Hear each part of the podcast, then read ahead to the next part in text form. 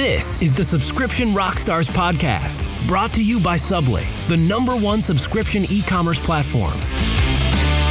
This podcast is where entrepreneurs, marketers, and business owners learn tactics to grow their subscription revenue with your host, Stefan Pretty.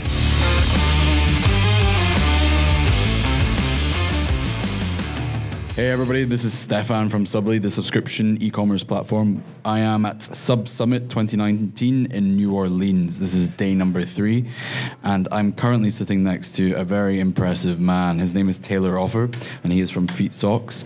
Taylor Offer is a, thir- a Forbes 30 under 30 alumni. He is the founder of Feat Socks and Taylor Parker Agency. He leveraged influencer marketing and viral campaigns to sell millions of dollars of socks and hoodies online. He's worked with major celebrities and influencers like Logan Paul, the Chainsmokers, and Aly Raisman. So that's pretty awesome. Congratulations on that. Thank you. Uh, okay, so Taylor, um, at the end of this podcast, I'm going to do this quick fire round where I'm going to Cool. ask like a bunch of questions and you just give like uh, simple one word answers. Yep. Um, and then you can add additional context if you if you feel the need to. So first of all, I want to ask what is Feat Feat Socks, and uh, also second secondly, what is the Taylor Parker Agency? Cool. And fast forward me if it gets too boring. Just tell me to move Sure, on. I'll, uh, I'll, I'll kick you under the table. Beautiful. so Feat Socks is a sock company I started uh, my first day of senior year in college. Okay. Um, and we were just selling socks out of our backpack, having no idea what we were doing. Um, tried getting into retail. This is 2014. Got into 500 stores. We're super hyped about that. We're like, retail's awesome. Who cares? Who nobody buys stuff online. This is 2014, and we were so dumb.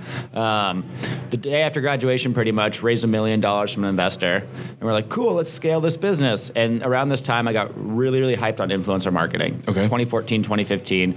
This is before influencer was a word, before anyone knew about influencer marketing, before anyone had these like brand deals. Um, so I just started DMing people on Instagram. I DM'd like 10,000 people. Okay. Every single person on Instagram with over a million followers has a DM in their inbox from me saying, Okay. please, can I send you a pair of socks? If you like them, maybe we could work together. Nobody responded. Um, out of 10,000 DMs, we got like maybe one or two responses. Um, but I kept following all those people. I was like, I have to work with these people some way. Um, and then I learned all these people who just got famous from this app called Vine. so like remember Vine. Logan Paul, Jake Paul, Amanda Cerny, King Bach, Lele Pons, all these people, huge followings. I learned they all lived. I was just like watching all their content, and I was like, oh, they all have like the same doorknob, and they all have the same pool in the background. They all live in the same apartment building. Right. And I was like, I have to go check this out and see if this is true. I fly to LA, sneak into the building, realize they all live in this building, No see them all there. And we were we were in Boston at the time. I called my co-founder. I was like, "We're moving across the country. We're getting rid of all of our employees. All that matters is if we move to LA and work with these influencers because this is the next wave." Mm-hmm. And this is 2014. He's like, "You're crazy," and I was like, "I don't care. We're doing this." Yeah. So a week later, we move in the building, um, and we start working with these influencers. and we had people like Logan Paul with one post. Uh, he drove over a million unique visitors to our site, 20,000 new customers, and did almost half a million dollars in sales. Um, and that was in what time frame again? That was in one day he did that. Wow. With one post on YouTube, pretty much. Um, so insane. we got really hooked on influencer marketing, then, bet. then learned direct to consumer because we, we drove a million people to our site, but we had no Facebook pixel set up, no email flow set up. we were using the Shopify standard abandoned cart email. Yeah. And that's how I got connected to uh, this guy, Jake from Movement Watches, a huge watch company. Um, Familiar. yeah. and he was kind of telling us, he's like, guys, how do you drive all this unique traffic? This that's awesome, but like you gotta set up more of your shit. Like get your stuff together, guys. you wasted a lot of this traffic. He kind of took us under his wing and kind of showed us the ropes and how direct to consumer works. Um, so like we learned a lot from him. Some serious Yeah, mentorship. exactly. It's Yeah. like le- learning how to shoot a basketball from Steph Curry. Yeah. it, it was awesome. That is And then we really got cool. really deep into direct to consumer, learning digital acquisition. Um, got really good at it. And then that's how we started Taylor Parker Agency. It's myself and my co-founder. Okay. Because we scaled the company, we had 20 employees, and we realized we could outsource and automate everything with a distributed team. Mm-hmm. So we went from 20 employees in a 5,000 square foot office warehouse to zero employees, fully distributed team, uh, super lean, super efficient, super profitable business model. And now we do a lot of consulting to help people with direct consumer stuff, uh, influencer stuff, and then leaning and making a lean and efficient business. Nice, nice. That's a really good synopsis of the whole whole story, which is awesome. So I appreciate you sharing that. What's uh, is there any key uh, or, or vanity metrics that you can share comfortably here? Uh, vanity metrics, let's see, a couple hundred thousand customers, um, millions of dollars in sales. Uh, And all of this with zero, basically zero employees. yeah, That's just Um, madness. Yeah, That's hundreds of thousands of followers on social. Yeah. and fully outsourced distributed team where myself and my co-founder pretty much work less than ten hours a week just to oversee everything. Um, but we're pretty much out of the weeds of a business that's a multi-million dollar, very profitable e-commerce business. Nice. I th- appreciate you sharing that. Yeah. Um, okay, so uh, some of these are going to be quite unique, but it's mostly to, kind of to, to get behind you as, a, as an entrepreneur and as a founder. Yep. What's your superpower? Superpower is thinking outside the box. So Okay. I was always the kid that couldn't pay attention in class. no pun intended, being a sub Yeah, exactly. exactly. uh, but my superpower is like literally having ADD and getting bored really quickly. Okay. And having I'll keep to the I'll keep the podcast brief. exactly. Having to find alternative ways to get things done ever since I was a kid and not being able to like pay attention in school and figuring out alternative ways to make things happen and be creative. Nice. That's a good superpower. And what's the toughest situation in your business that you've experienced to date? One that jumps to your mind. There's so many of them. Major one is when we were starting off, we were 22 years old. Okay. We got a million dollars in funding. Uh, we were doing millions of dollars. Was that pre-sales? Uh, we had a little bit of sales. Okay. Um, like our, I think maybe we were doing like a million dollars a year in sales. We got Mm-hmm. a million in funding. So we had all this money in the bank. We were 22. We had no idea what we were doing. We hired all of our friends, which is the dumbest thing you can do. I wasn't going to say it. yeah. Scaled the team to like 20 people. And when I talk about 20 employees, 20 entry level employees who are within within six months out, of, all just graduated college Oh, wow. with no applicable skills. that was a shit show. And 22 year olds uh, managing them who had no management experience, no idea how to do anything. yeah. Not even lifted a book to read about it either. I'm guessing. Yeah, of course not. you think I could read a book? ADD was like, eh, Exactly. nope. so it was it was great when it was good. Yeah. Um, and then when it wasn't as good, and the second we had like a, not a great month, and we didn't have enough over uh, we didn't oversee them enough, and some of our best friends like were stealing from us, and we had to fire, and difficult situations, and then getting taken to the labor board for all this other bullshit. It was just things got bad fast, and we learned we have to grow up, and we can't just be like, oh, we're kids, we're having Yeah, fun in yeah, business. yeah. It's like uh, we're a real company, and uh, we have to do things the right way. Yeah. How old are you now? I'm 26. Wow. Cool. Awesome. Um, if you were starting over, what would you do differently?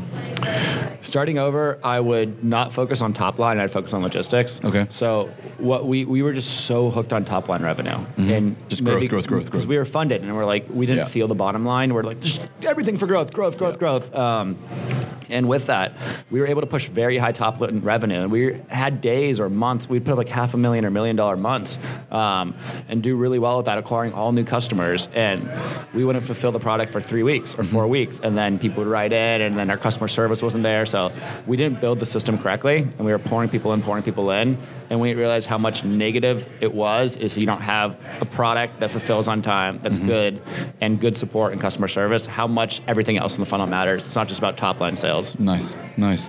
Um, and looking back, what what is like your proudest moment? Proudest moment is. Uh, Uh, everybody pauses before that. So they just have to really think about it. Um, a couple big ones. When I got Forbes 30 under 30, that just felt good for some validation from the outside world. Yeah. Um, and I was really proud about that for like two days, and then I realized nothing. I realized nothing changed, and no one cared after two days. Yep. I posted on Facebook and Instagram, all the congratulations and stuff, and then two days later, like, like, all right. nobody cared again, and I was Yeah. like, great, I worked so hard for this, and no one cares anymore. um, when we launched with Logan, and like that kind of justified the influencer thing, and like just seeing those sales trickle in instantly was awesome, and to see the traffic and be like, wow, this influencer thing actually works. Yeah. Um, yeah, so those are some of the proudest moments. So was this all at the beginning of when like the influencer thing was like just getting started? Yeah, it, it was before like Untapped. Yeah, before influencer was a word. Yeah. it was just the wild, wild west. And we did. I mean, we worked with every influencer under the sun. We worked with every musician, athlete, celebrity. We were working with everyone. Um, and the crazy thing is, a lot of these people wanted crazy amounts up front because nobody knew what their rate card was for a post or anything. Probably very un- unorganized, like a wild completely. west. It was Yeah. like you DM them and they DM you a number, and it was just completely made Yeah, up because that's yeah. what their friend got. What a shit show. Uh, yeah, exactly. And then I was like, I can't pay anyone up front because I don't trust any of you guys. Yeah, of course. so I structured back end profits but deals with everyone. Oh, so wow. we, we've never paid an influencer or celebrity a dollar up front. nice, Um, like JVs, like joint joint ventures, like yeah, so exactly, and it's all back end profits. But So if they sell, they get paid. If they don't, we don't. And we've had, we've had the crazy thing is we have influencers that we've launched with with a couple million followers that will sell hundreds of thousands of dollars of units and bring in tens of thousands of new customers. And then we have people with the same amount of following that would sell literally hundreds of dollars and bring in like 20 new customers. And it, it's crazy how following doesn't equal influence and learning all about that. What what does what does uh, equal influence in your experience? A couple things. So like YouTubers do really well Mm-hmm. because think about it, if you're watching a YouTube video, you're watching 15 minutes of content and you're opting in. Whereas if you're watching someone on Instagram, you're looking at them for two seconds and Right. scrolling past them. So Okay. you you have you're more interested and they take up more time in your head as a YouTuber. You're more um, engaged with them. And then also we've learned um, there's a huge difference between like people who make funny videos on the internet who you don't look up to for style or advice. You just look at them to laugh Mm-hmm. versus people who you actually are aspirational, who you want to dress like and be like and want to take their advice. Okay. And especially we learned too, we've done so many campaigns with um, a lot of these uh, Instagram model girls Yep. um, who have huge followings and you think they convert well. Yeah. And a lot of their, um, you can see their pictures, a lot of them in bikini shots and other things, huge followings, and they'll launch something with you and they won't sell anything. yeah, not a single thing about Not it. like we, we've had some like girls with like 5, 10, 15 million followers literally sell like 10 units. just like thirsty guys. On Yeah, well, you look at their demographics after, and it's 95% males following them. Of course, them. yeah. And they're all in India and Indonesia and all Wow. over these random places. And it's like, oh, yeah, obviously your girly sock didn't sell because Yeah. it got served to a bunch of horny dudes overseas, pretty much. that's that's funny. Um, now you said your, your team is like literally just you guys, uh, and you're you're at scale, which is really impressive. Yep. Um, for the agency side of things, uh, do you have a team there in place, or are you just doing consulting directly?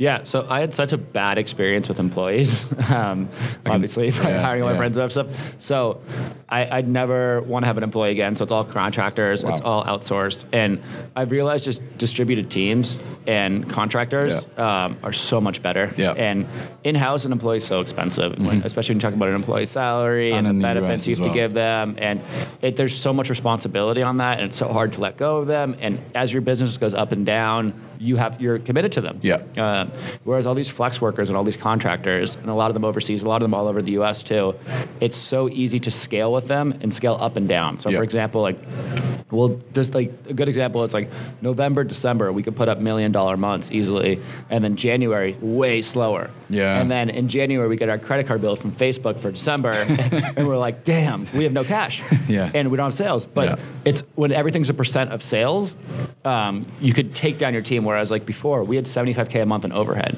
Wow. So whether we did a million dollars a month or 200,000 dollars a month, we had 75k of overhead. Yeah, Whereas regardless. now it's all proportional to your over to your revenue, um, so you don't have to have this huge burden of overhead. What's the what's the one thing that you look for when you're actually looking for contr contractors? Like, is there specific Um, traits or qualities, or is there a vetting process that you put them through? Yeah, it's a vetting process, and it definitely takes time. Yeah. Um, and once you find your winners, they're awesome. Like, hold on to them. Yeah, exactly. Um, but it's really, I mean, I've had a lot of good experience with, I mean, just for example, for our business. So when we had all those employees, I had like three content people in house who were making content, and they are all ranging between sixty and hundred thousand dollars a year. And like now I've outsourced contractors who do our content whenever I need them for a photo shoot, and we pay Locally, locally and globally. Okay. And it's it's awesome because Yeah. the world is so connected. Yeah. Um, and it, we pay a fraction of the price. Same thing like I had people doing customer service at 50 grand a year. Now I have a guy in the Philippines at four bucks an hour, and he's so awesome and so thankful for the work. And I can get 10 guys that he could scale and train if I need that, Mm-hmm. or I could pay him for five hours a week if I need that. And it's all flex. And it's just such a better business model if you're talking about profitability. That's awesome. Talk to me about the retail thing for a minute, because I really want to learn more about that. We spoke about this yesterday as well. Um, well, you said that you didn't believe in the internet at first. Is that what you're saying? Yeah. That's really ironic. Well, it was 2014. It was before a lot of people knew about e-commerce, and at least Mm. for us, like at the time, the company we looked up to was a company called Stance Socks, S T N C E. They're huge. They've raised 100 million, and they were getting every single store, and it was retail, retail, retail. Um, and all of our investors and advisors and all the people we looked up to, they're like, you got to get into Nordstrom's and all these stores, and nobody's looking at the internet. Yeah. And it's it's crazy to say now, Yeah, but yeah. Surprise. and it's such quick how five years have changed everything. Yeah. But yeah, we went after retail stores and um, we picked up all these accounts and like mom and pop surf shops, skate shops, whatever. And it was great because we're like, oh, cool, we got an account. They're going to pay $500 for socks. But they need terms, and it's 30 day terms. And you have to call and collect. And then 30 days later, you're calling, you're like, hey, where's the money? And they're like, oh, the, the owner's not in. They'll be in next Tuesday after two. It's Good like, old oh, traditional great. Let me keep calling. And it's just like the biggest pain ever to collect the money. Yeah. And then I remember so much, our biggest goal was to get into Nordstrom. And like, we're like, we got to get into Nordstrom. Once we crack Nordstrom, like, we're set because that's how we heard about brands being built in the past. Um, and that was the way to do it. And within a year, us 22 year olds, like, we got a purchase order from Nordstrom, which is wild. They're such an old school thing of doing, uh, old school way of doing stuff. Yeah. And we were so pumped. And we got that purchase order from them. Like, we flew to Seattle so many times to meet with them, all this stuff. And the purchase order was like for $7,000 of socks. we were like, what the heck? And they're like, they're, we're going to test, they said, we're going to test you in 10 stores for the first 18 months. And if it does well, we'll put you in 50 stores in the next 18 months. And if it does well, we'll do a full rollout in like uh, 36 months. And I'm like, 36 months? That's so That's long. so like, are you kidding me? I don't have the patience for that. And we said no to the PO, and we're like, okay, How ironic screw is this. that? That was your dream, and then you were like, eh, nah. And I don't want it at all. But it's crazy because, and it just shows you like the retailers are so cautious, and they had all these buyback clauses and all this other stuff, and it's like you don't get paid. There's all these terms, and it's like it's such an outdated system. And then you have e-commerce where you could do so much money so instantly, um, and it was like, whoa, this is so much better. Awesome. What's uh? So you were talking about the influencer thing. Is there are there any other main like initial growth drivers that were critical uh, for uh, Feat Socks? Yeah, so influencers are huge, and then when we learned how to do direct to consumer, Facebook, Instagram, digital acquisition, and So like paid ads, like full targeting set up on exactly, yeah. exactly, and we learned from Jake from Movement, who's like literally learning to shoot a basketball from Steph Curry. Yeah, was- that's that's insane. Honestly, Yeah. like I had no idea about that. That's, yeah, that's awesome. and and he's he was an awesome mentor, and we like we met so many other people who like him are just titans in the industry. Yeah. so we learned that pretty well. Um, And you were doing this yourself in house. So we started using every agency. So we used the Okay. agency that like they used, and this one guy, and he was charging us 15% of ad spend. In the fir- That's quite high. first month, he spends 200 grand. Oh my days! At like 1.5 ROAS, very unprofitably. And he's like, "No, no, no, trust me, this is how it's supposed to go." Trust the process. And we write him a check for 30 grand, and then like a month later, I'm like, "Oh my god, I got scammed." We all have to go through it. yeah, and then we started doing it on our own, and we started outperforming him. And then, like probably six months later, we had these other friends in the e-commerce company that were pushing really, really good revenue, like tens of millions. So we we used their person. We're like, okay, cool, let's give them their person a shot.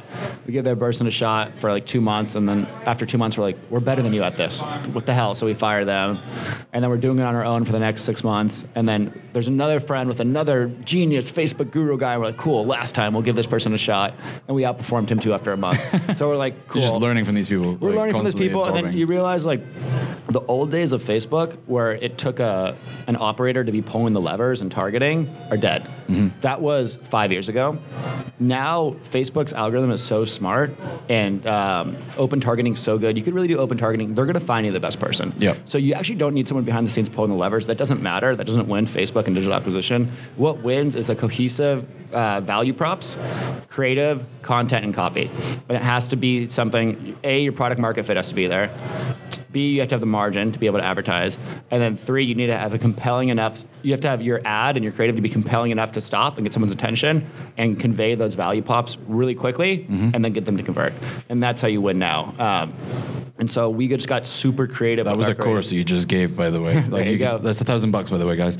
Yeah, Venmo me, Taylor Dash offer, a thousand dollars. Thank you. nice. uh, were there any like critical realizations that you had for achieving scale?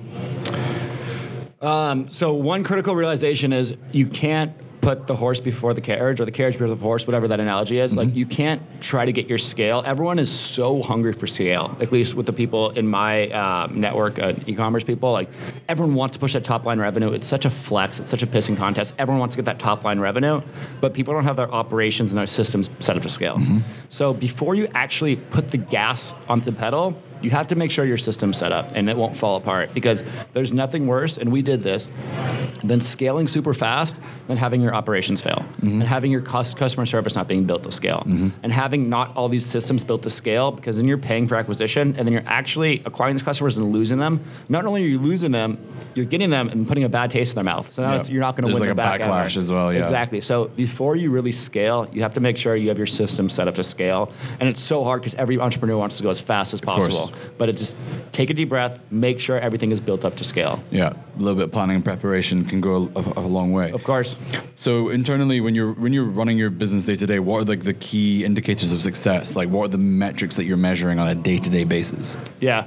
The biggest one for us is ROAS, return on ad spend. Okay. So like how much should we spend across all platforms, whether it's influencer, affiliate, Facebook, and what is our top line revenue? Okay. So to make sure we understand that, make sure that's in a healthy place. Um, for a subscription, obviously, make sure we're not churning. Yep. Um, seeing new subscribers we're adding, um, and it's really just yeah, advertising spend to revenue. That's by far the biggest. Okay. Cool. And uh, in terms of churn, because you just mentioned it, is there anything that you do specifically to combat churn? Yeah. So we try to be super fun and engaging with every package, no matter what. So it's always an experience, always fun. It's bright packaging, it's Okay. fun. Uh, we'll send little notes in the packages. Sometimes we'll send an extra free pair of socks. Just Nice. like, hey, Just like on the ra- house. like a little random And there's like, oh, cool, I got a free pair of socks or a hat or Nice. something random. Um, and people love that. It keeps them hooked. And then I'll do things. We're really active on Instagram. We have a couple hundred thousand followers across our platforms. Um, and I'll do things like, hey, we're sending out our boxes this month. And I'll be in the warehouse and I'll be wearing my AirPods. I'm like, oh, I'm taking these off and throwing these in a random box. Oh, that's dope. One random person's getting AirPods. That's really cool. Um, and then people just get so hyped about that. So it's just like keeping it fun and engaging um, because I think people leave subscription when it starts feeling stale. Like you're like, oh, I get, I'm sick of Yeah, this. I don't yeah. need this anymore. So as long as you always keep it fun and engaging, uh, you could really decrease churn. Nice. That's awesome. And um, internally, uh, what's your current focus for Feat Socks, or is your focus more on the agency side right now? Focus is more on agency right now. For Feat Socks, it's really it's like build this system and just make sure it doesn't break. Like we've built the system. We spent our years and millions of dollars and millions of mistakes um, to build this system Mm-hmm. that's efficient and set to scale. So we got that. Now it's just make sure everything's smooth and put out any fires that come up, but there aren't too many. Um, and then it's really just picking up more agency clients and scaling the agency. What's your ideal type of client for the agency? Ideal client is, um, you know, there's a couple different people we could work with. So anyone that wants to get into social and work with influencers, like we know everything about that. Um, And then also businesses that want to try to be profitable and like figure out how to distribute their team and really cut their bottom line. I mean, increase their bottom line because there's so many businesses out there who have this crazy top line revenue, but end of the month there's no profit. Right. They're like, where does all the money go? Yeah. So going in there and helping people understand where their cash is going and how to be profitable. at that. restructure it, yeah. Exactly. And then third is just running digital acquisition. Okay. So traditional uh, Facebook, Instagram, viral campaigns, and um, giving them the best return on ad spend. Okay, cool. Is there like a dream brand that you'd like to work with? Not really a dream brand. Pretty open to working with anyone, Okay. um, depending on if it makes sense. Cool, nice one. So, what's uh, your thoughts on the subscription industry and its future? Like, uh, we're here at Sub Summit, so you know, talking about subscription. Are you feeling bullish for it and, and positive, or and or do you see changes taking place in the future? Yeah, so I'm bullish on subscription, and especially if you talk to any investor or any acquirer. Yep. And every conversation we've had, we've had some people want to acquire us, and a bunch of people want to invest. Um, all they care about is like, what's your CAC and what's your LTV and what's your burn rate on these people subscribing. That's it. They're Yeah. like, oh, we don't even care about your direct consumer side of business because, and when they do, they're like, okay, what's your repeat customer race? But they're like, why can't you get everyone on a subscription? Everyone should be subscription. That's Yeah. all they care about. Yeah. Because they want to make their financial models and be like, oh, CAC less than LTV. Okay, good vi- business. Invest. They want to Yeah, make it like scale. Yeah. Exactly. They want to be that simple. Looking Um, for that 10x. yeah, but super bullish on subscription. Um, and I think, yeah, I think it's awesome. It's, we're, it's everything's trending and will continue to go. It makes sense for some products. I don't think every product could be forced into subscription. So if you're listening and you don't know if you have a subscription product, you could test into it. But I think the ones that um, do and you could get someone subscription and you could you know mitigate the churn then you're in a really good spot Nice. And uh, what's next for Feat Socks? for feat socks continue to scale um, and continue just to we kind of built the system to continue to put gas in the car and just let it run, and then um, pop up other brands. So we have this whole distributed team where we could put. It doesn't matter if I'm selling socks or podcast microphones or hats or chairs. I have the system built up for e-commerce, and I can do every aspect of it. So it's pop up more brands underneath this. Rinse and repeat. Yeah. Yeah, exactly. Rinse and repeat. And then also understanding what we know about e-commerce and reverse engineering it for products that work. So it's like we like there's a certain formula. It's like you want a uh, you want a single SKU because you don't want to have 200 SKUs of socks. That's really messed up. It's easier on the inventory logistics side. Yep. You want it lightweight and easy to ship because then your shipping cost is low. Like So you're looking for these really specific things. Exactly. things. You want Yeah. something with a very high perceived value. You need something with an AOV over like 50 $60. Nice. Um, so it's like you kind of Yeah. reverse engineer all these data points to figure out like what is the best product. And you always come back to like watches or like jewelry or like because they're super small, super high perceived value, super high margin. Yeah. But it's understanding the, um, the reverse engineering of it and understanding what products fit and what products work for e-commerce, what work for subscription, what work for traditional direct consumer, and then coming up with products within those uh, parameters. Nice. Yeah. And uh, I think that that process always dictates the end result, and, and it always is going to end up, as you said, like landing in certain places. So that's good that you've got that framework in place. So if you were talking to a new start entrepreneur, what would you tell them? Like, what would be the one piece of advice that you give them from your experience? Don't do it. Yeah, come on, we can't tell them that. we have to give them some real advice. I would tell them don't do it, and if they fight back and they say I'm still going to do it, I'd be like, okay, cool, you're meant to it. If I Okay. tell them don't do it and they say you're Okay. right, I'm not going to do it, I'm like, cool, you don't have what it takes. I just saved answer. you a lot of uh, a lot of time and effort. Um, but I would definitely tell them to be comfortable growing slow Mm-hmm. and know that it's a long process. And it sounds cliche, but you have to trust the process and you have to trust it's going to take time. I would tell them to make sure the first hire they should make should be someone that understands finances. Mm-hmm. There's so many of these e-commerce and different companies popping up. They don't have that core financial understanding. If you don't have that, you're just, I mean, you're literally just gambling. Right. Um, so understand your numbers. Get Okay. someone that understands your numbers, um, and then ease into it. Make sure you have a high quality product. Don't sell crap. There's so many of these people coming out that just like think the product doesn't matter. They can market it. Actually, have a high quality product and product market fit, a product that people want, and then um, yeah, trust it, trust the brand, trust the process, and scale it. Nice. So before I jump into the quick fire round, Yep. where can people find you and the agency and Feat Socks? Cool. Uh, my main Instagram is Taylor Parker, T A Y L O R P A R K E R. Uh, that's our big page. And then uh, my personal is Taylor Offer on Instagram.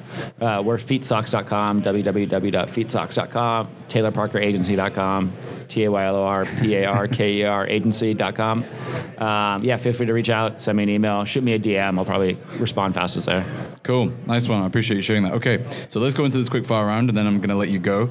Uh, so the first one is business cards or no business cards? and uh, uh, what do you think? I know the answer. Just say it. no business cards ever. I don't even do email. Just most people, it's Instagram, talk on DM. Yep. Because when you get an email, it's like it's so awkward. Just in this weird follow up email. Hey, great meeting at the conference. It's all this, oh, whatever, whatever. Whereas like on Instagram, you follow them on Instagram, you see their story. Oh, yo, like I've been to that place. That restaurant's awesome. Yeah. Cool. By the way, we should chat sometime. It's so much more casual and friendly, um, and it's just a much smoother and easier way to do There- things. there's some jump off points from the Instagram. That's quite interesting. I like that. So in terms of uh, communication, and you've given me the answer already, but SMS or email for communication, you're going to say DMs. Right. Yeah, DMs are always better. Because even SMS, like you have to find a reason to text someone out of the blue. Yeah. Instagram, it's so easy just to comment and engage, and Yeah. just people are posting stuff and just respond. People are posting stuff they want to be responded to. Yeah. And that's um, where they want to talk. Um, so I would do Instagram, and if not, uh, SMS. That's, that's course number two, and that one's $500. Same Venmo account. um, product first or marketing first? Definitely product first. Uh, you have to understand that it's two pronged. You need product market fit, so you can't come up with a product that the market doesn't want. So you need product market fit. But if you have a good product, you will win over time. With marketing, you could do flash in the pan, and you could do you know hundreds of thousands or millions of dollars quickly in sales. But if you don't have that recurring um, business, if you don't have a good product that people want to come back to, you won't win in the long run. Yeah, totally. In it for the long run. Funded or unfunded? Really depends on what you're trying to do. If you're trying to get to market as quickly as possible, uh, funding is really interesting because funding, I mean, you could have all this funding behind you and you can go speak at these conferences and spend all this money and learn all this stuff. You'll get a smaller piece of the pie, but you'll get all this exposure and you learn all this stuff. And for your first business, I think funded because you can go through and almost learn on someone else's dime and really figure it out. And then once you know what you're doing, go unfunded and keep the pie for yourself. Nice. Um, act, uh, first class or economy? Economy first class is stupid. Active vacation or a relaxing vacation? Uh, I like being active. I like going out and doing stuff um, just because I get bored. Yeah, I feel you on that one. And then what's the one book that you'd recommend, if any? One book I'd recommend. There's a couple good ones. I like Malcolm Gladwell. He writes uh, Outliers. is a really good book. Okay. Um, talks about just like people being successful. But the best book I could recommend to anyone, which is like my Bible, I read once a year. It's How to Win Friends and Influence People by Dale Carnegie. And he pretty much He's just Scottish.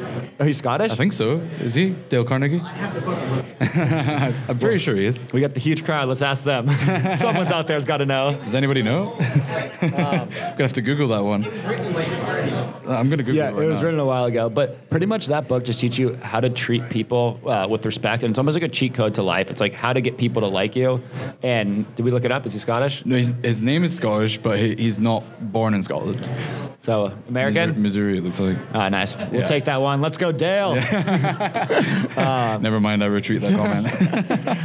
But um, that that book is absolutely amazing because no matter what you're doing, whether it's business, whether it's personal life, um, if you're likable, that's the best thing you do, and it just teaches you how to treat other people with respect um, and how to get people to like you. And no matter what you're doing, that's the most inco- important quality you could do. nice. And the last but not least, what's the one thing that you cannot live without apart from your phone um, apart from my phone. or your laptop? phone or laptop, one thing I can't live without. I don't know. I'm pretty low maintenance. I don't really need a lot of stuff besides my phone. Um, let's see. I've had some interesting ones on this one. Yeah, let me take a second to think about that. I'm just drawing blanks. One thing I can't live without. My phone. That's all I need. I've gone on vacations. I've like I've gone on trips with literally just a backpack and my phone. And like I even like boarded flights with no bags and just my phone and phone charger. That's literally all I need. If my phone, I can do anything. Fair play. Listen, Taylor, that's the end of this podcast interview. Cool. I appreciate you. Thanks very much, man. Thank you for having me. All the best. And Cool. uh, we'll connect soon. Thank you. Sounds good. Thank you. Next time on Subscription Rockstars. somewhat of an algorithm, the same way that you would do for Match.com, but really for finding the right products for people. Nice. Um, and understanding high THC, low THC, high CBD, topicals, tinctures, flowers, Right. all of these things that a lot of people don't even know exist. Through the permitting and legal process, which took us 13 months, and we had to basically shelf our company for that entire time um, while not announcing that we're on pause. all of the press that we've gotten. Like we've, we've had over 80 placements in the first year and a half. We've been in Forbes, LA Weekly, Pop Wow. Sugar, Playboy. That is Um, awesome. We've done really You've well. You've been yeah. really busy. yeah, word of mouth. I mean, good news travels quickly too. How do you deal with the stigma that comes with running a cannabis-based business? Um, you deal with stigma by educating. Okay. I mean, it, it really comes down to that. You, if you have, if you're armed with the facts, Mm-hmm. you can pretty much uh, bust any myth.